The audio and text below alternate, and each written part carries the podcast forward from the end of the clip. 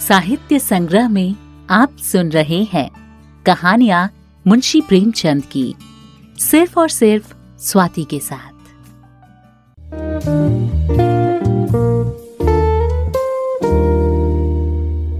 नमस्कार, मैं हूँ स्वाति। किससे सुनाती हूँ, कहानियाँ सुनाती हूँ। आज मैं जो कहानी आपको सुनाने वाली हूँ, उसका नाम है एक आँच की कसर। जैसा कि मैं हमेशा कहती हूँ, प्रेमचंद जी, जो अपनी कहानियाँ लिखते हैं, वो कहीं ना कहीं हमें आज भी रिलेट करती हैं। इसीलिए आज के समय में भी वो काफ़ी प्रासंगिक लगती हैं। दहेज एक ऐसी कुरीति है, जो आज तक भी हमारा पीछा कर रही है। और इसी कुरीति के ऊपर आज की ये कहानी है। तो चलिए देर न करते हुए कहानी शुरू करती हूँ। सारे नगर में महाशय यशोदा नंदन का बखान हो रहा था। नगर में ही नहीं समस्त प्रांत में उनकी कीर्ति की जाती थी। समाचार पत्रों में टिप्पणियाँ हो रही थी। मित्रों से प्रशंसापूर्ण पत्रों का तांता लगा हुआ था। समाज सेवा इसको कहते हैं। उन्नत विचार के लोग ऐसा ही करते हैं। महाशय जी ने शिक्षित समुदाय का मुख उज्जवल कर दिया था। अब कौन ये कहने का साहस कर सकता है कि हमारे नेता केवल बात के ही धनी हैं, काम के धनी नहीं है? महाशय जी चाहते तो अपने पुत्र के लिए उन्हें कम से कम बीस हज़ार रूपए दहेज मिलते, उस पर खुशामद घाते में। मगर लाला साहब ने सिद्धांत के सामने धन की रत्ती भर भी परवाह न की और अपने पुत्र का विवाह बिना एक पाई दहेज लिए स्वीकार किया। वाह वाह, हिम्मत हो तो ऐसी हो, सिद्धांत प्रेम हो तो ऐसा हो, आदर्श पालन हो तो ऐसा हो, वाह रे सच्चे वीर। अपनी माता के सच्चे सपूत। तूने वो कर दिखाया जो कभी किसी ने नहीं किया था। हम बड़े गर्व से तेरे सामने मस्तक नवाते हैं। महाशय यशोदानंद के दो पुत्र थे। बड़ा लड़का पढ़ लिख कर फाजल हो चुका था। उसी का विवाह तय हो रहा था, बिना किसी दहेज के। आज का तिलक था। शाहजहांपुर स्वामी दयाल तिलक लेकर आने वाले थे। शहर के गणमान्य सज्जनों को निमंत्रण दे दिए गए थे। वे लोग जमा हो गए थे। महफिल ऐसी सजी हुई थी, महफिल सजी हुई थी। एक प्रवीण सितारिया अपना कौशल दिखाकर लोगों को मुग्ध कर रहा था। दावत का सामान भी तैयार था। मित्रगण यशोदानंद को बधाइयाँ दे रहे थे। एक महाशय बोले, वाह भाई, तुमने तो कमाल कर दिया। दूसरे बोले, कमाल? ये कहिए कि झंडे गाड़ दिए झंडे। अब तक जिसे देखा, मंच पर व्याख्यान झाड़ते ही देखा था। जब काम करने का अवसर आता था तो लोग दुम दबाकर भाग लेते थे। तो तीसरे ने कहा, कैसे कैसे बहाने गढ़े जाते हैं? साहब, हमें तो दहेज से सख्त नफरत है। ये मेरे सिद्धांत के विरुद्ध है। पर क्या करूँ? बच्चे की अम्मी जान नहीं मानती। कोई अपने बाप पर फेंकता है? कोई और किसी खर्राट पर। तो चौथा बोला, अजी, कितने तो ऐसे बेहया हैं जो साफ़ साफ़ कह देते हैं कि हमने लड़के को शिक्षा दीक्षा में इतना खर्च किया है। वो हमें मिलना चाहिए। मानो ये रुपए उन्होंने किसी बैंक में जमा किए थे। तो पांचवे ने कहा, खूब समझ रहा हूँ, आप लोग मुझी पर छीटे उड़ा रहे हैं। इसमें लड़के वालों का क्या ही, इसमें क्या लड़के वालों का ही सारा दोष है? या लड़की वालों का भी कुछ है? तो पहले ने कहा, लड़की वालों का क्या दोष है? सिवाय इसके कि वो लड़की का बाप है? तो दूसरे ने कहा, भैया, सारा दोष ईश्वर का है, जिसने लड़कियाँ पैदा की। क्यों? तो पांचवे ने कहा, मैं ये नहीं कहता कि सारा दोष लड़की वालों का है और ना ही सारा दोष लड़के वालों का। दोनों ही दोषी हैं। अगर लड़की वाला कुछ न दे तो उसे ये शिकायत करने का कोई अधिकार नहीं है कि डाले क्यों नहीं लाए, सुंदर जोड़े क्यों नहीं लाए बाजे गाजे पर धूमधाम के साथ क्यों नहीं आए। बताइए चौथे ने कहा हाँ आपका ये प्रश्न गौर करने लायक है। मेरी समझ में तो ऐसी दशा में लड़के के पिता से ये शिकायत ना होनी चाहिए। तो पांचवे ने कहा तो यूँ कहिए कि दहेज की प्रथा के साथ ही डाले, गहने और जोड़ों की प्रथा भी त्याज्य है। केवल दहेज को मिटाने का प्रयत्न करना व्यर्थ है। तो यशोदानंद ने कहा, ये भी लेम एक्सक्यूज है। मैंने दहेज नहीं लिया है, लेकिन क्या डाले, गहने न ले जाऊँगा? तो पहले ने कहा, अरे महाशय, आपकी तो बात ही निराली है। आप अपनी गिनती हम दुनिया वालों के साथ क्यों करते हैं? आपका स्थान तो देवताओं के साथ है। तो दूसरे ने कहा, बीस हज़ार की रकम छोड़ दी, क्या बात है?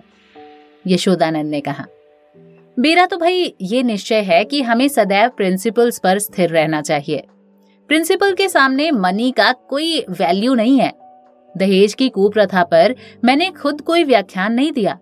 शायद कोई नोट तक नहीं लिखा। हाँ कॉन्फ्रेंस में मैं इस प्रस्ताव को सेकंड कर चुका हूँ। मैं उसे तोड़ना भी चाहूँ तो आत्मा ना तोड़ने देगी।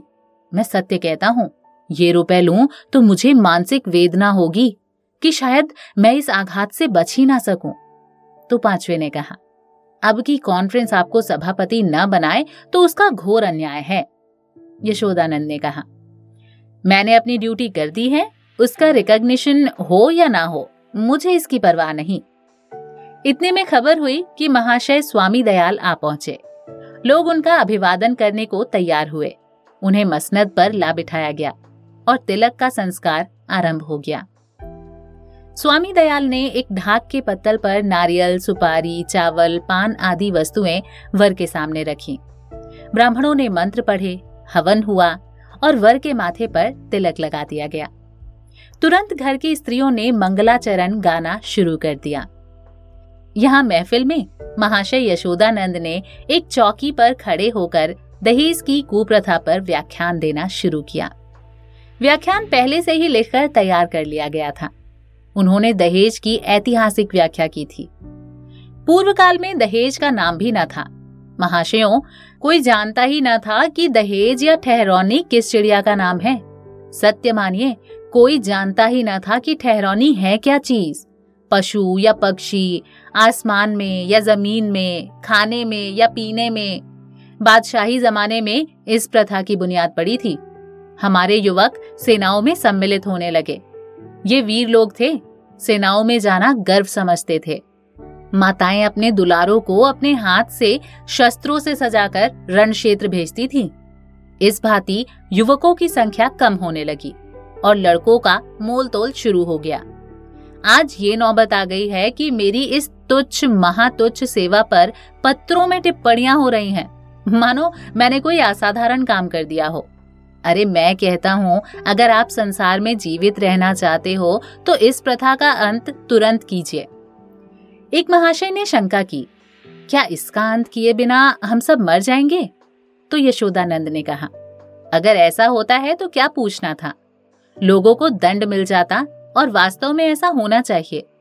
ये ईश्वर का अत्याचार है कि ऐसे लोभी धन पर गिरने वाले, बुर्दा फरोश, अपनी संतान का विक्रय करने वाले नराधम जीवित हैं और समाज उनका तिरस्कार नहीं करता। मगर वो सब बुर्द फरोश हैं, इत्यादि।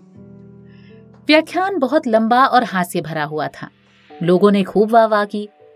अपना वक्तव्य समाप्त करने के बाद उन्होंने अपने छोटे लड़के परमानंद को, जिसकी अवस्था सात वर्ष की थी, मंच पर खड़ा किया।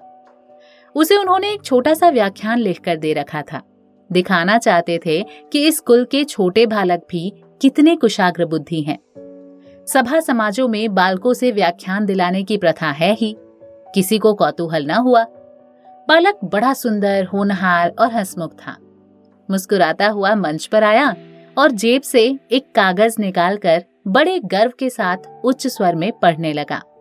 प्रिय बंधुवर, नमस्कार। आपके पत्र से विदित होता है कि आपको मुझ पर विश्वास नहीं है। मैं ईश्वर को साक्षी करके धन आपकी सेवा में इतनी गुप्त रीति से पहुंचाऊँगा कि किसी को लेश मात्र भी संदेह न होगा। हाँ केवल एक जिज्ञासा करने की धृष्टता करता हूँ। इस व्यापार को गुप्त रखने से आपको जो सम्मान और प्रतिष्ठा लाभ होगा और मेरे निकटवर्ती में मेरी जो निंदा की जाएगी, उसके उपलक्ष्य में मेरे साथ क्या रियायत होगी? मेरा विनीत अनुरोध है कि 25 में से पाँच निकालकर मेरे साथ न्याय किया जाए। महाशय यशोदानंद घर में मेहमानों के लिए भोजन परसने का आदेश करने गए थे। निकले? तो ये वाक्य उनके कानों में पड़ा। पच्चीस में से पाँच मेरे साथ न्याय किया जाए।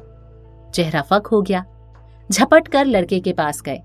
कागज़ उसके हाथ से छीन लिया और बोले, नालायक, ये क्या पढ़ रहा है?